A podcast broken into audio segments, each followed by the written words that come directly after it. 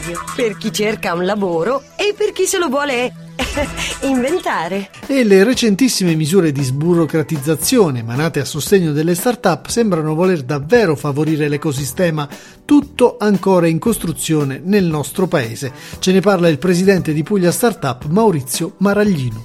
È sicuramente una delle più importanti semplificazioni dell'anno, quella che vede finalmente le start-up innovative italiane eh, avere la possibilità di costituire e di fare delle modifiche all'atto e allo statuto della società innovativa senza passare dal notaio. Uno scoglio importante considerando che a luglio dello scorso anno, luglio 2016, per la prima volta in Italia veniva attuato il decreto che permetteva la costituzione online delle start-up innovative, a distanza di circa un anno viene invece data la possibilità a codeste start-up costituite con la formula online anche di poter modificare sia l'atto che lo statuto. La firma è avvenuta con il decreto direttoriale del 4 maggio del 2017 che ha previsto quindi la possibilità di eh, modificare eh, atto costitutivo e statuto utilizzando la stessa procedura semplificata e quindi attraverso la firma digitale. La notizia giunge proprio dal Ministero dello Sviluppo Economico che inoltre eh, sottolinea come la procedura sarà operativa da prossimo 22 maggio eh, in modo tale da dare la possibilità alle software house di aggiornare i sistemi e dare quindi la possibilità a circa 400 start-up innovative costituite online